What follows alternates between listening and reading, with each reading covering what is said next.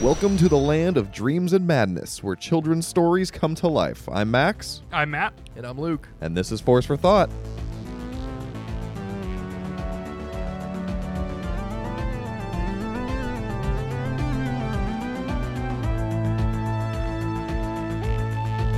Hello and welcome back to Force for Thought. We just finished watching Ahsoka Episode 6, and holy cow, I know it sounds like we're beating a dead horse here, but I'm going to have to give it another 10 out of 10. Matt? Every episode just gets better.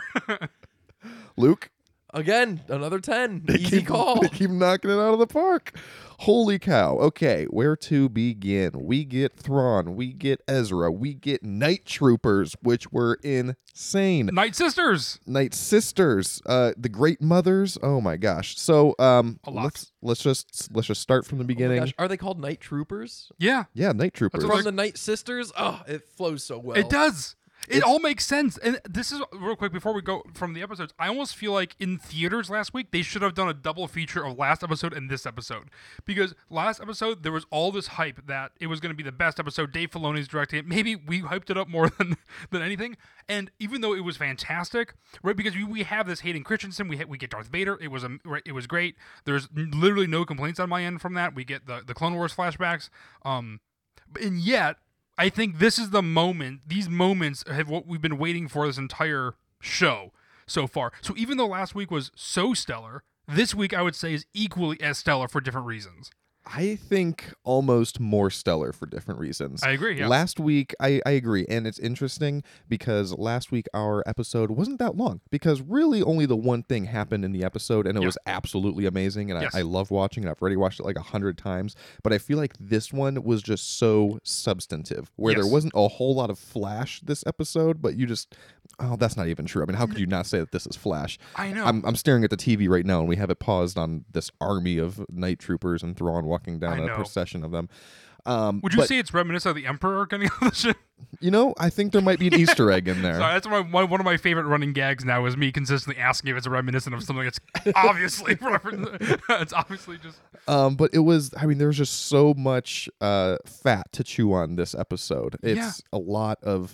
I've been deconstructing my head a little bit of why last week's episode was a little, again, it was 40 something minutes. It's 10 minutes shorter maybe, but there's something, you know, and we were also very enthusiastic, but there's something. You mean our episode, the Force for Thought episode? Yes. Yeah.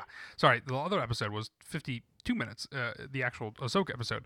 And I think it's because you're right. We are in this one long continuous kind of story and it's hard to break up. Where even now where I'm thinking of like, when Sabine and the Howler, not to jump too far ahead, but when we just get a moment, right, of them separating and walking away from each other, and it's like a little comedic beat, but it's also a little heartfelt, and it's like that. Just those little moments build up the story and the world so much more. And I'm also not excited to see that Howler either die or just not make it with Sabine.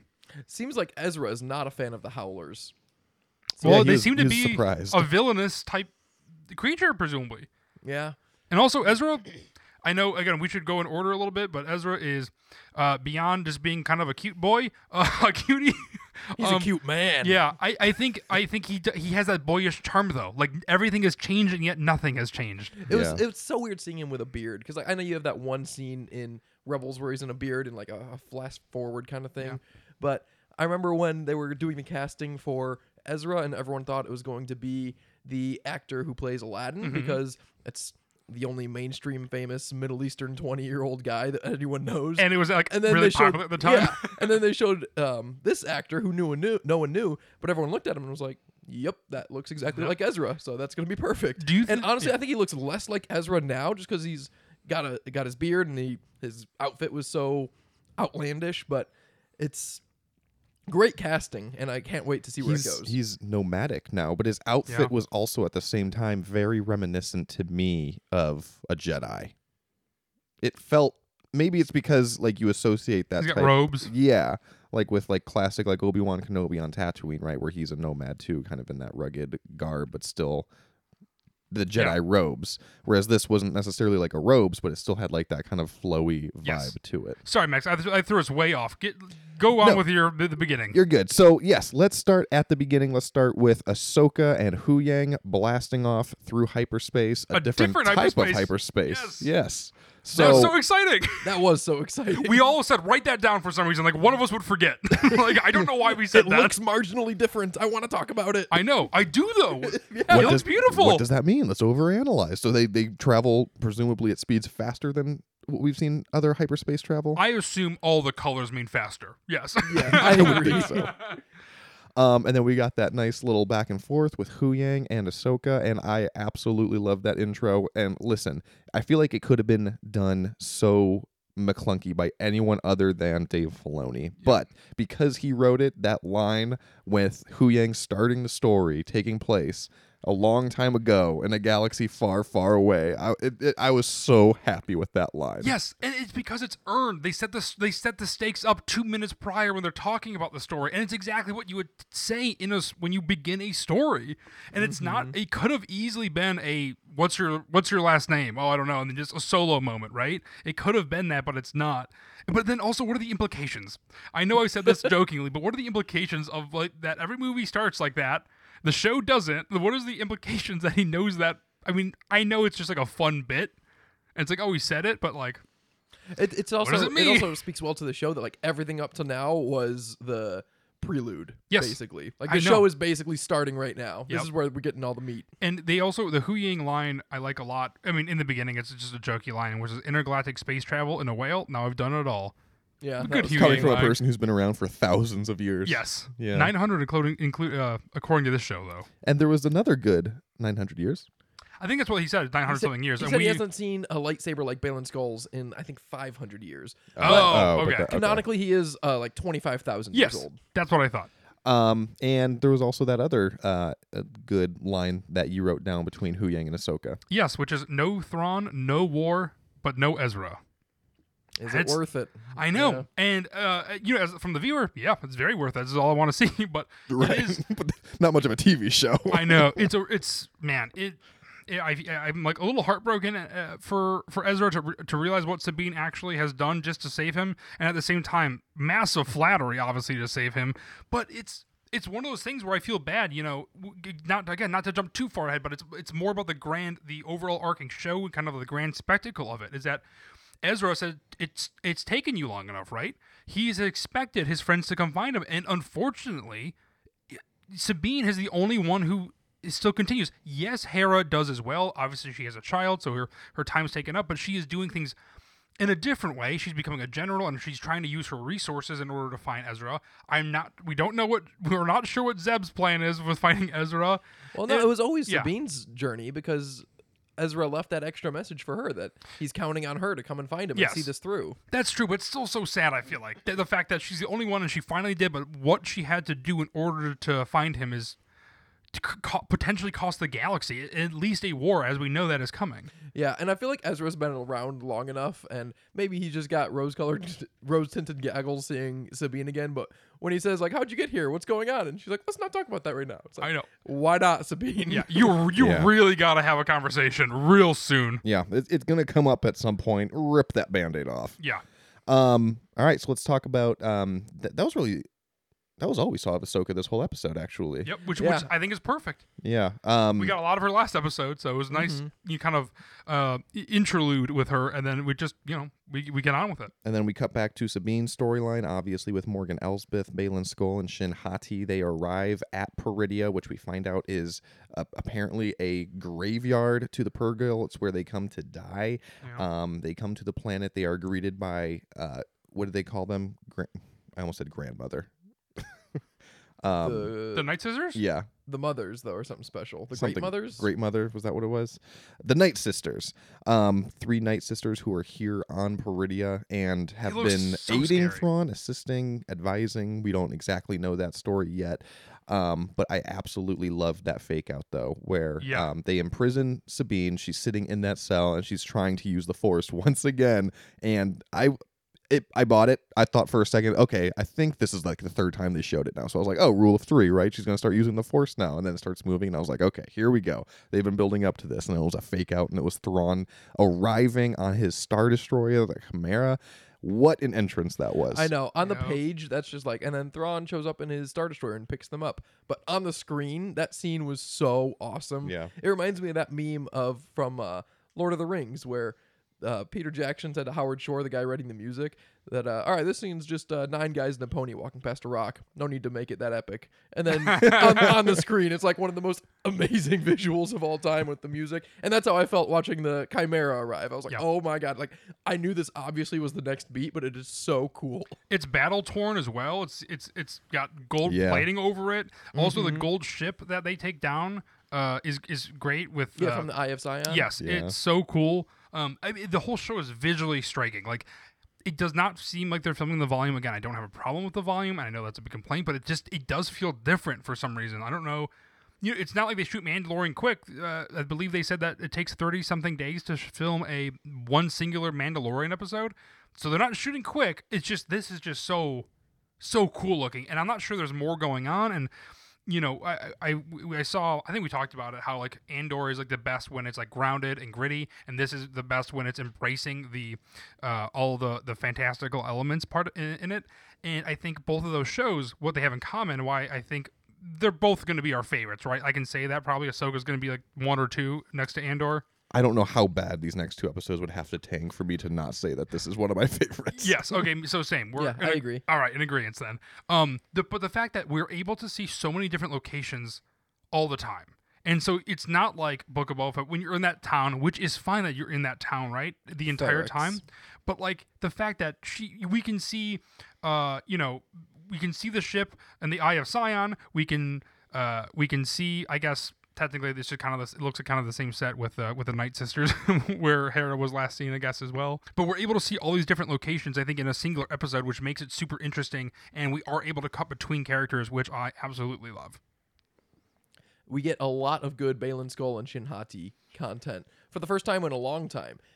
At the same time, I kind of feel like we didn't learn that much because we knew Baylan Skoll was a Jedi. We know he's doing something in his mind bigger and better than Thrawn, unrelated to Thrawn, and we knew that Shin Hati is his apprentice. They didn't really like develop the characters further, but boy, are they making me more and more intrigued every time they're on screen. I agree, and it also kind of begs the question of like Shin Hati is going along with Baylan Skoll knowing next to nothing about him or his plan, which is making me question kind of why she's there.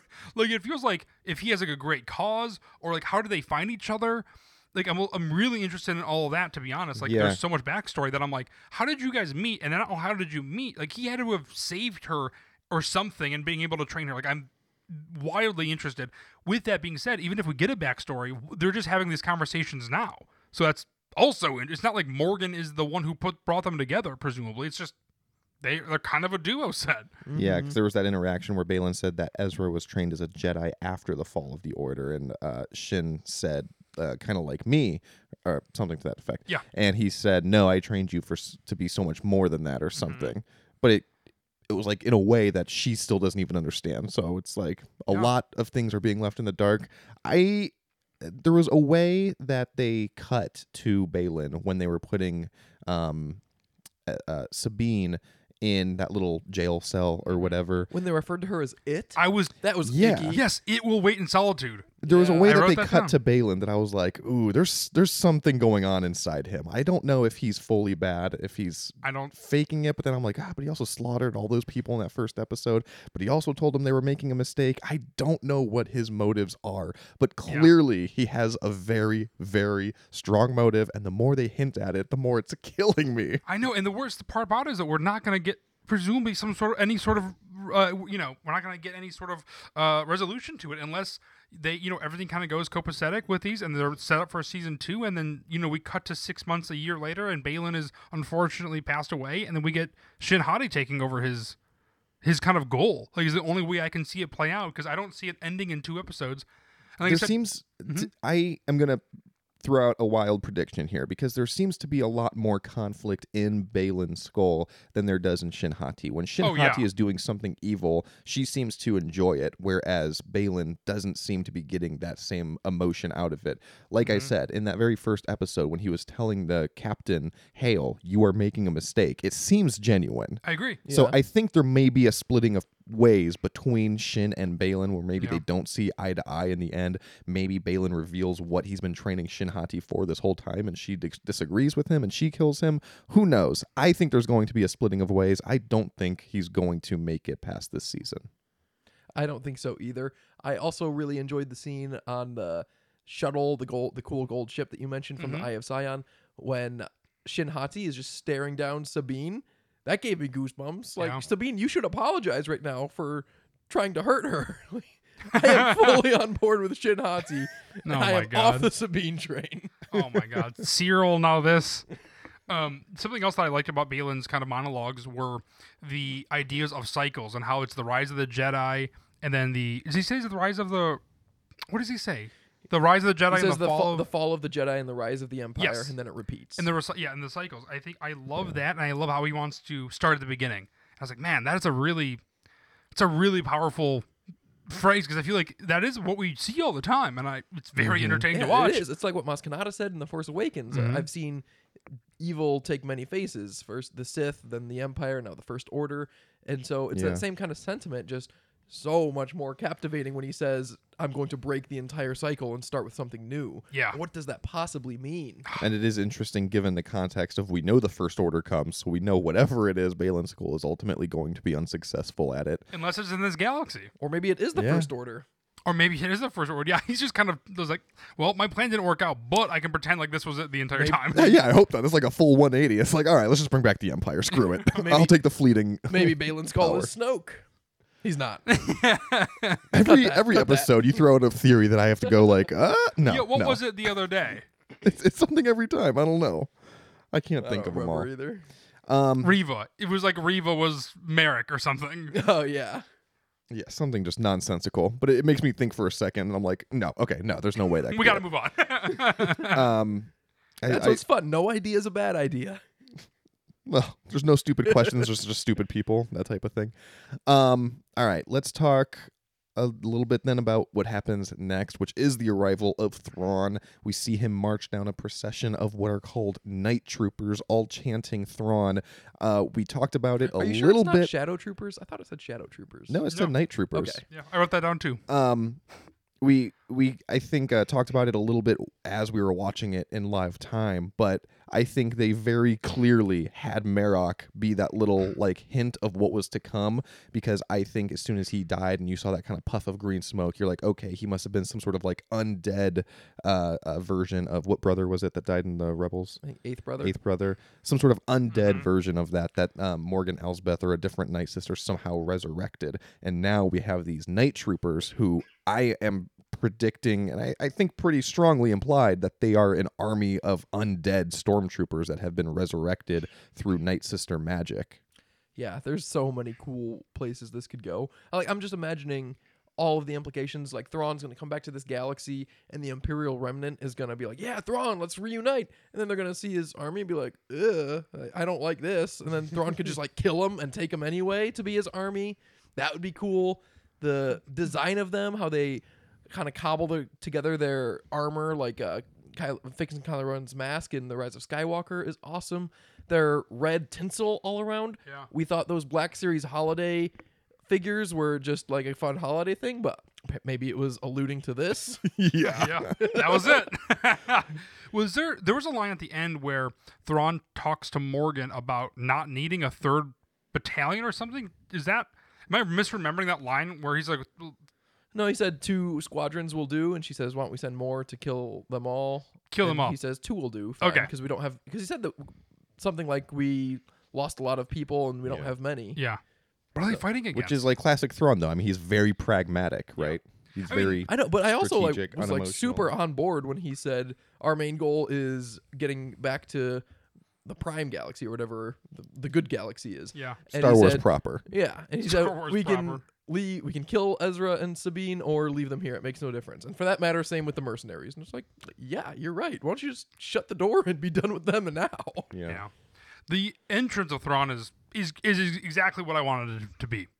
You were talking about him marching down in procession, but also the music. There is this these organs that are playing in the background, like these pipe organs that are haunting in its own right, mm-hmm. and I catch it every single time. It's not even like a spooky theme. Like the Vader theme is very iconic. Obviously, that is like done with the same instrumentation as the rest of them. It's like the same thing with the Leia theme, but like this specifically just has a different tone to it for Thrawn. And I think just that music in the background carries such a heaviness.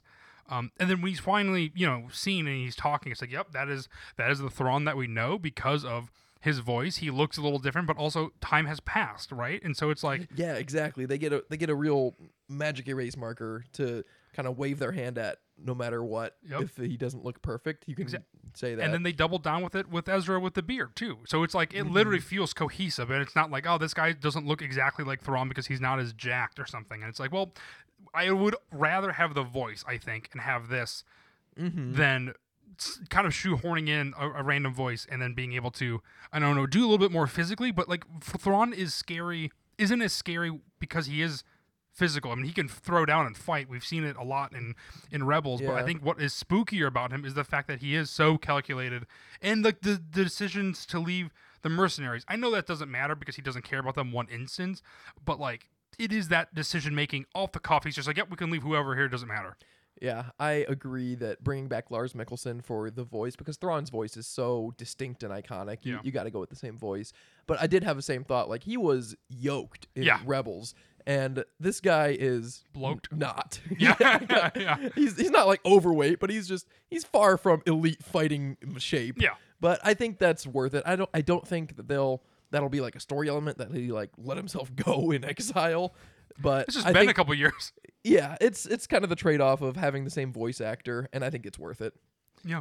And you have to remember, too, that the animation is stylized, right? So, like the sharp jawline and stuff, like, is that you're talking about, like how sharp he is? Yeah, but I mean, like, just look at, like, I think Clone Wars is a better example because Clone Wars has a lot more characters that you see in live action. I mean, like, look at Clone Wars Mace Windu. Like, mm-hmm. you don't look at that and just be like, oh, yeah, that's obviously Samuel L. Jackson. Like, it's a stylized version of them, right? So I don't mind when things come from animation to live action and they look a little bit different.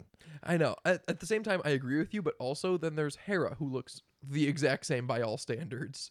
So they can do it, but sometimes they got a different actor than Vanessa Marshall. So they either take the likeness or the voice. And so it's a trade-off. I think they're doing it right every time so far. They can. You're right. And I think another example of that is Chopper. I think Chopper, I am amazed with how well he translated from animation to live action. But yeah, you got to think about it the other way around, right? Like if like the Clone Wars again, going from live action to animation, no one was upset with the stylization choices that they made. I understand that they can't make everything come directly from animation to live action. So you have to accept a little bit of the fact that animation is inherently stylized. And then the main Night Trooper is so cool with Enoch. His face. Yeah. Enoch. Is that how you say it? I wrote Zanuki for some reason. That's not correct. It was definitely written as Enoch. Yeah. I forget how they say it exactly. Eunuch. But yeah, with that being E-N-O-C-H. said, the lights were off, and I have bad handwriting. That's true. Maybe you did write that correctly. Yeah, he has a face. That looked awesome. It's like how we were talking about Captain Rex in the last episode. It's like just looking at him, it's like, oh, why do you like that one more? It's because he looks cooler. What are you talking about? Like, look at him. It's awesome. Have you ever been a child and thought like that? Because I'm still in that state of mind. Exactly. A great Thrawn line, and this is not exactly word for word, because I also wrote Zanuki, so, you know, who knows. But when Thrawn's talking to Sabine, and he says, how that singular action will shape the galaxy, is so haunting. And I don't think he says action. It's a singular motive or something, I don't know, but that is so haunting. He is confident. He knows that he is about to come back and change everything. Mm-hmm. I know. And it's like, why has Ezra done nothing, but like I need to know. Obviously I see why, but like when they were last Ezra did there, everything. You bite your tongue. What are you talking about? He got him here. I know. Still had an army and Ezra was just Ezra. I know, but I'm wondering like what happened between then. You know, obviously now Ezra is kind of walking with these turtle people and going from base camp to base camp because they can't stay anywhere for too long. So I wonder what other threats are out there as well, and what other creatures and what they have to hide from, because it is weird that he's just kind of exiled into this, you know, not even his like species or anything.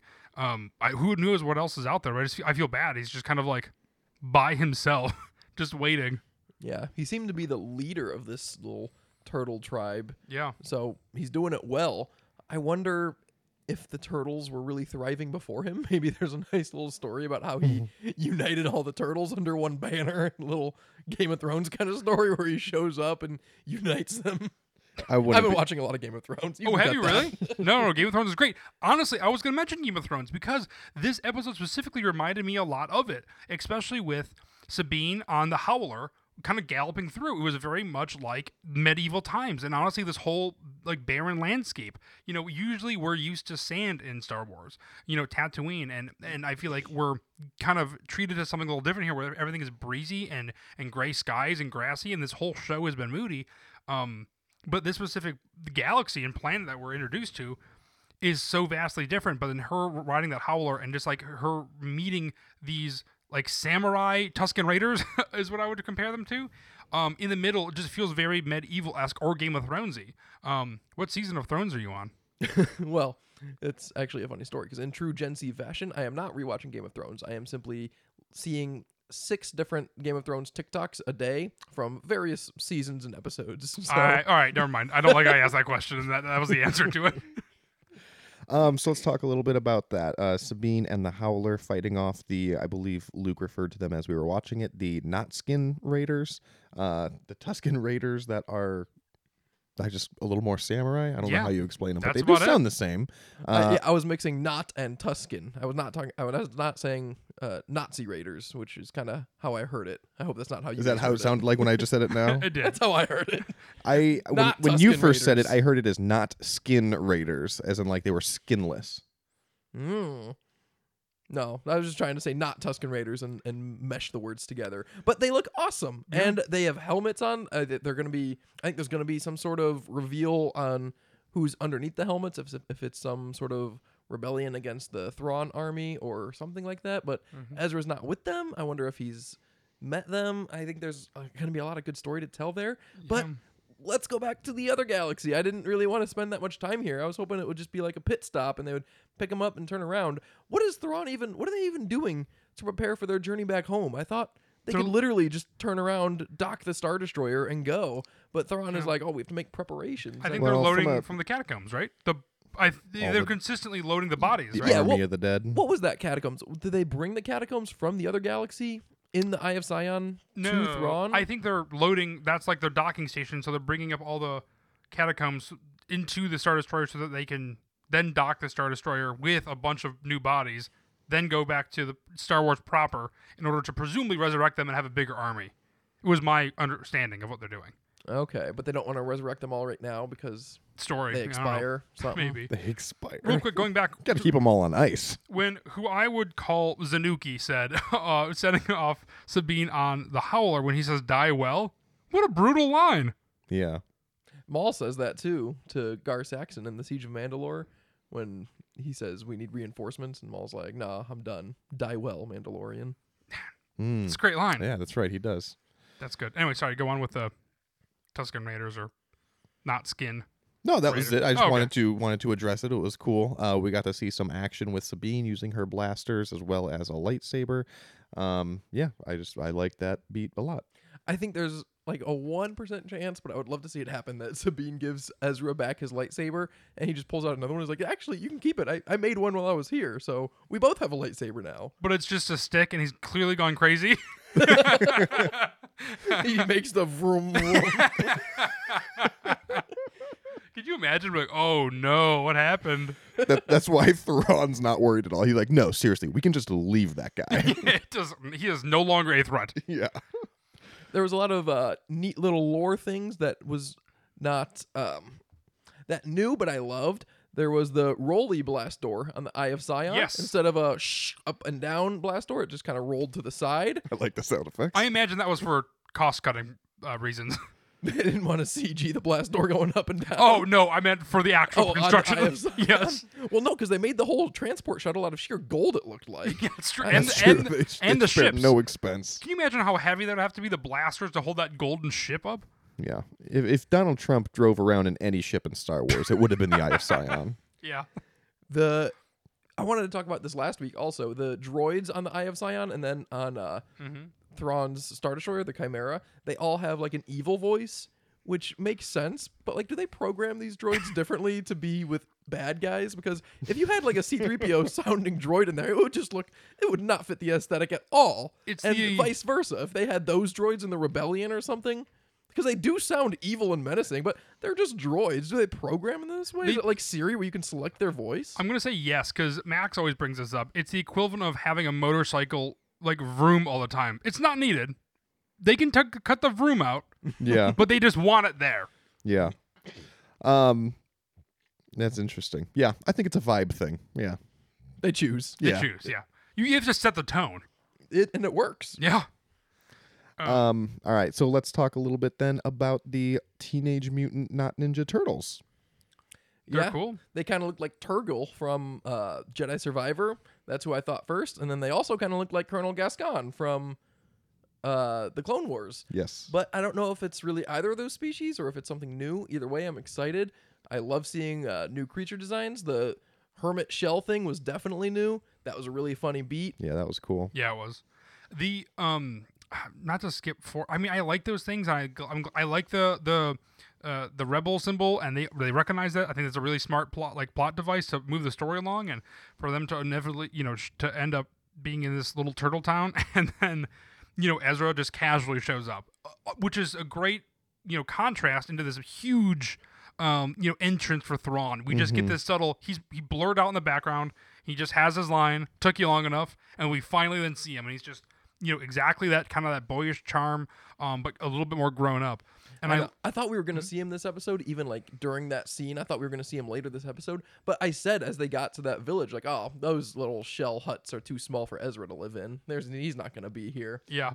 I didn't say anything about that, but I don't know why you thought that. Those were plenty spacious enough. What are you talking about? They were designed for those little turtle people. Ezra's like 3 times their size. I mean, it was like the size of like a tent or something. I mean, he could still live in it. It's not like the most comfortable thing in the world. I think he's kind of doing the tiny home thing.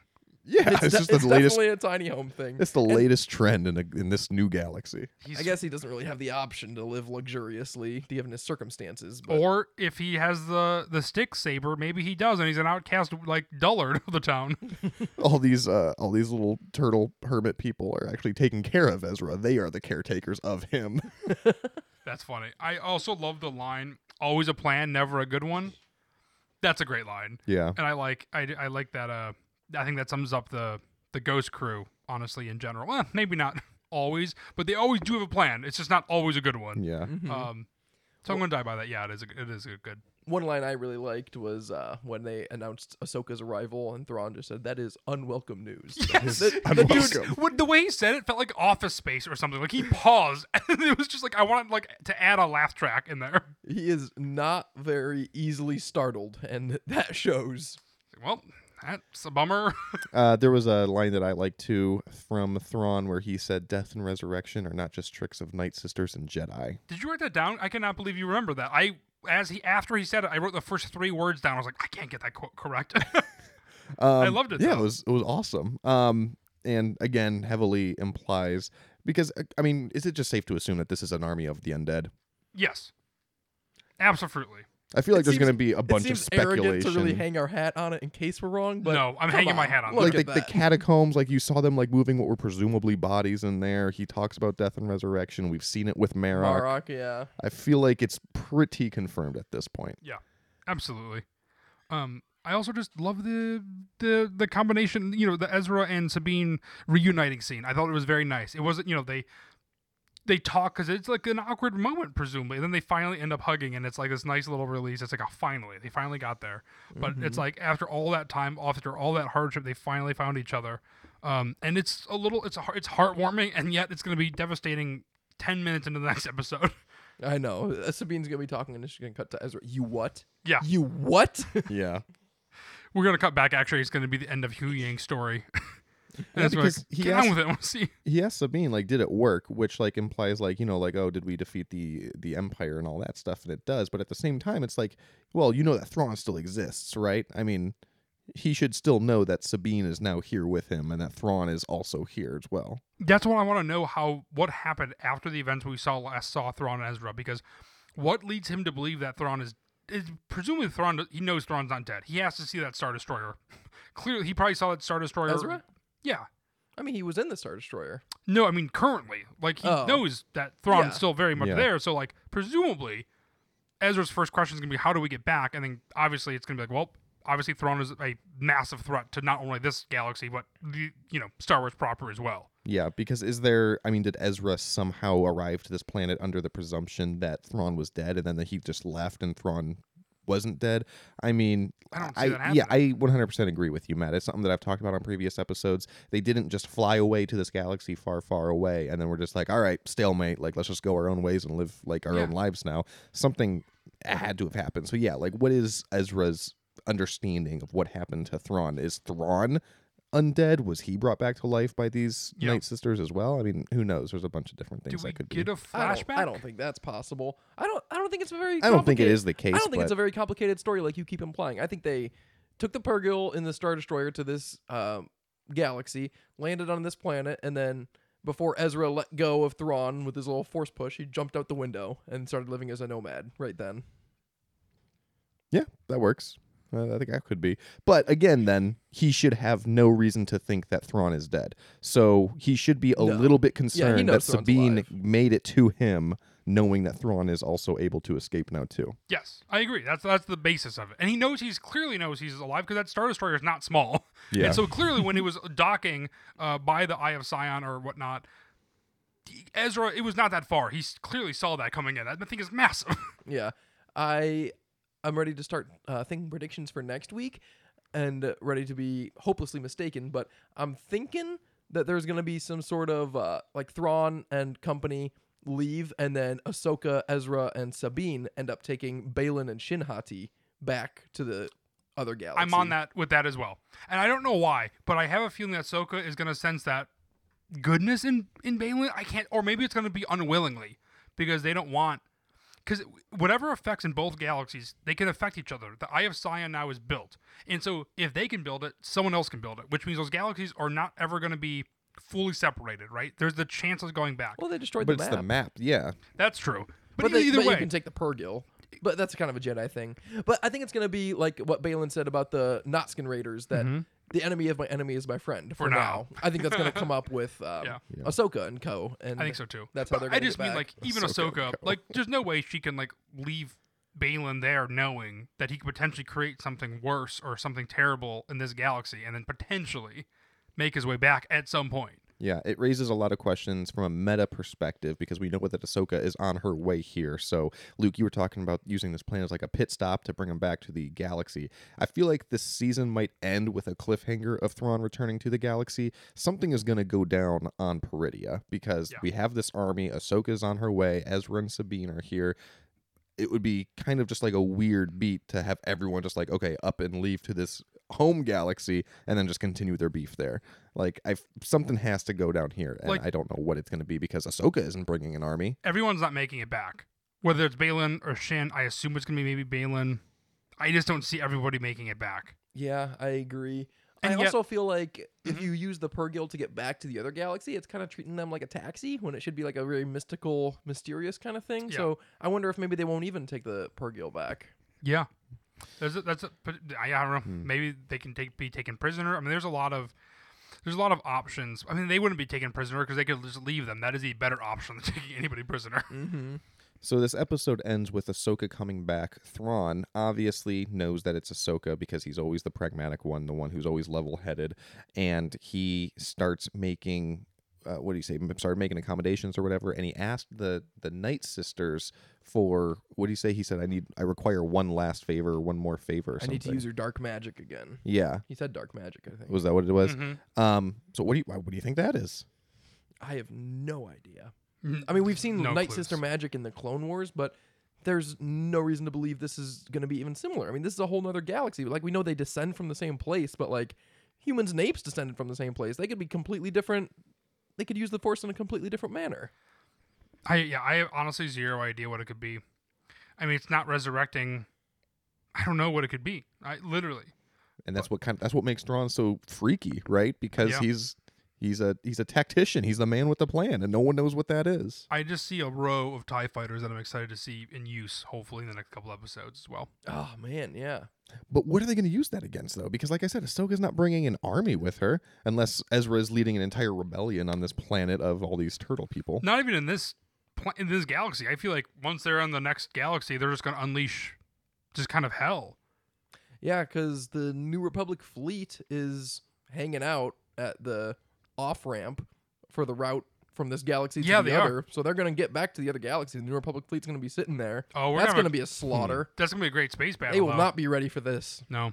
That Jason, who's like 8 years old, is going to be hanging out being like, I sent something. No, they went back to Coruscant. They're safe. Oh, yeah. Carson, though. No, Carson also went back, didn't he? Yeah, I think so. Thank God. No chance of him being annoying again. I think it's just a bunch of people in red shirts and shiny ships ready for slaughter. And then Zeb shows up the one time we see him on screen. Dead. So this show's almost over. This was episode 6 of 8. And I loved it because the stakes feel so high every episode. Mm-hmm. And every episode we're waiting. I love when we watch Mandalorian, and I love when we watch Boba Fett and Kenobi. Kenobi's a little different, but because it's a more continuous story through the whole thing, but it's like, I'm excited to see what happens this week when we watch Mando. But this is like, man, we were theorizing of what's going to happen next week, right? We're theorizing because we have this overarching show, and I love every single minute of it. And I know it's because we love Rebels, and I'm very interested in having somebody have not seen Rebels or Clone Wars watch this show and see their perspective, because I haven't talked to anybody that has done that yet. Have you? Have you guys? Yeah, my wife hasn't watched the animated shows, and she's watching this. She likes it. She had a lot of questions about the World Between Worlds last week, but she just took it in stride. She was like, oh, is this like a Force Heaven? And I was like, no, not exactly. She's like, oh, is it like Force Space? Yeah. It's World Between Worlds. It's more of a Force Purgatory.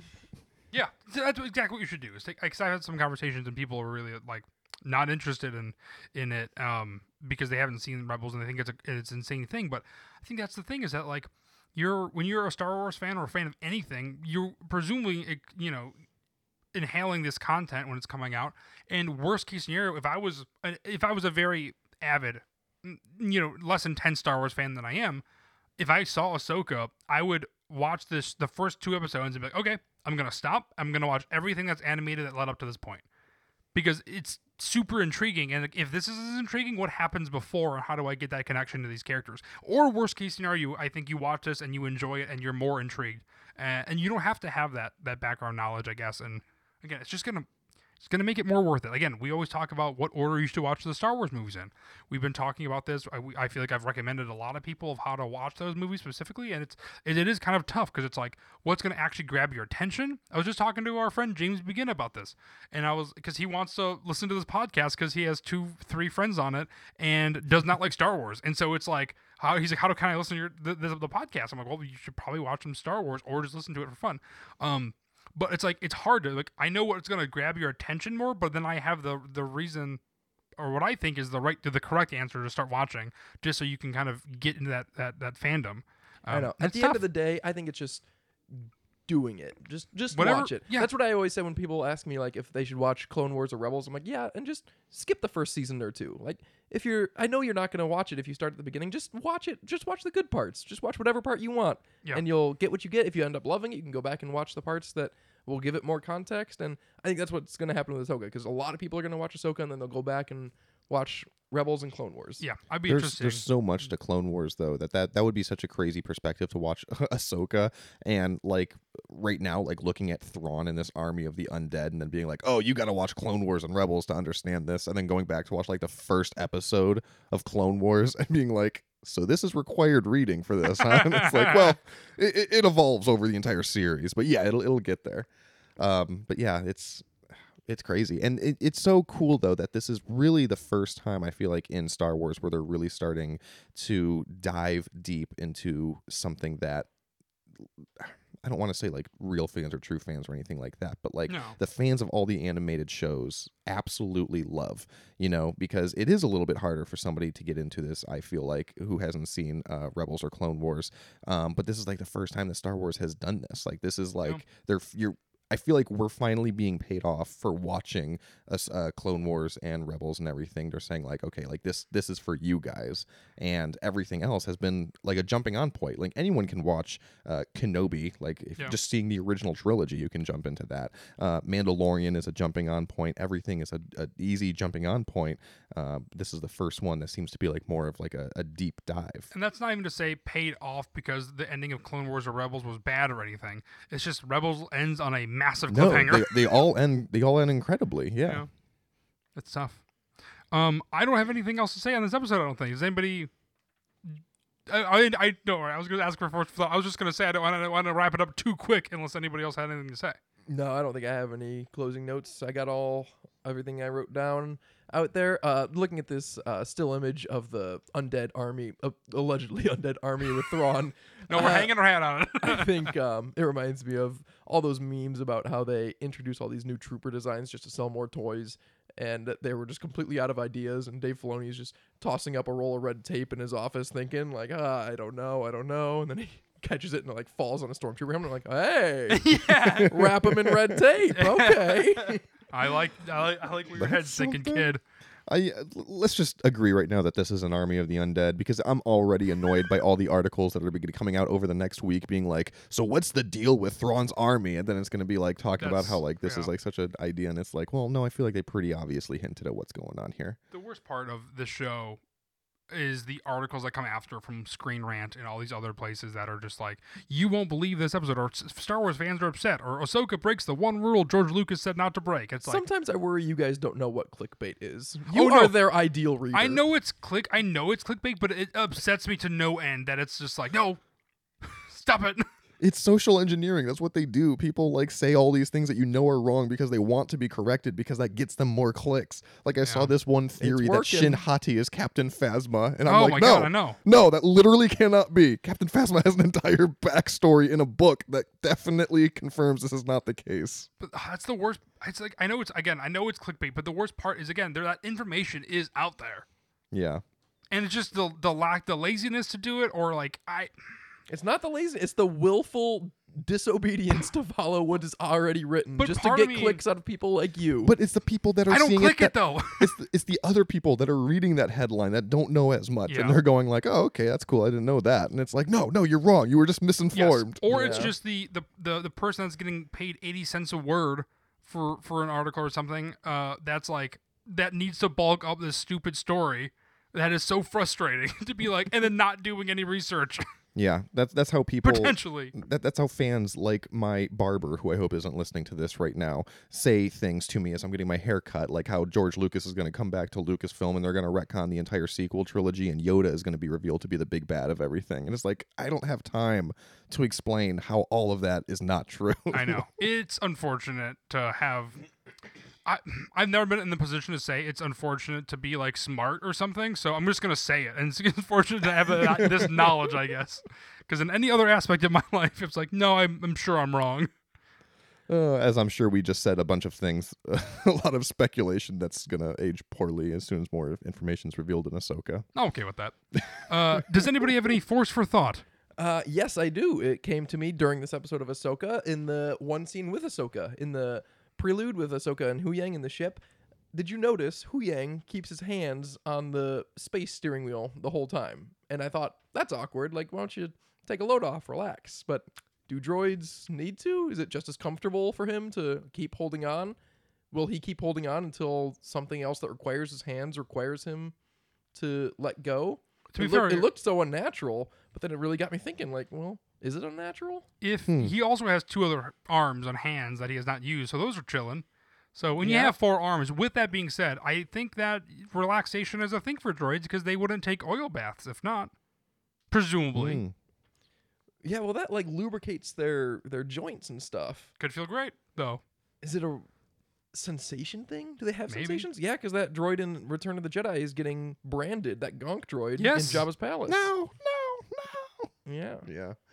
So Huyang's just built different, I guess. He's built different. He's just trying to think. He's being responsible. He has 20,000 years of experience. He knows something that other ones don't. That's true. Anything could happen at any moment. He's like, keep your hand on the wheel. 10 and 2.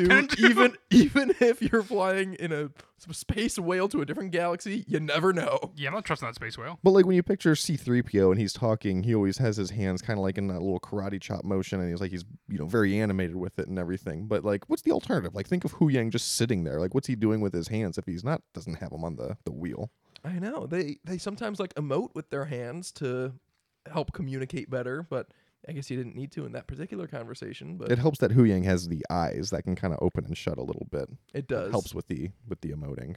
Also, one last little bit. We watched this episode with your guys' dad, the one and only Sammy, who I always say sign off because he was like our first listener. And I'm super glad, A, he's going to listen to this episode, and B, I'm super glad that he talks through things as much as I do. And just adds commentary, just like I do. I felt not alone this episode. Yeah, you both certainly do that. I will say this. I don't think I do it as loud, but I do it. I think they're all funny. I have one more note to add, topical to this episode. I remember, Max, you and I talked years ago about all these comic books you have on your wall. You have a collection of all of the Marvel Comics issue 1s. And I remember I said years ago that Thrawn issue 1 might go up in value once Thrawn comes to live action. And that day has finally come. Oh, yeah. I'm excited to check that tomorrow. Yeah. I bet it's double, triple, 20 times what it was yesterday. Yeah, that's true. I might have to put that one in one of my good cases. I might steal it. Yeah, right off the wall. There'll be a huge blank space right there. I'll be like, wasn't there something there yesterday? All right. Well, let us know what you think. Let us know what you thought of Ahsoka Episode 6, what you think is coming down the pike in Episodes 7 and 8. You can reach out to us, find us across social media at Force for Thought on TikTok, YouTube, Twitter, Instagram, and give us, just talk to us, man. I lost it. Give a thumbs up, say hi, keep commenting on our stupid videos. I can't say that. Yeah, I mean, they're fun, but I don't make them, so I can't. Like, subscribe, do whatever you can. Give us a rating wherever you're listening to us. It really helps the podcast go a long way. Yeah. Love you guys. See you, Sammy.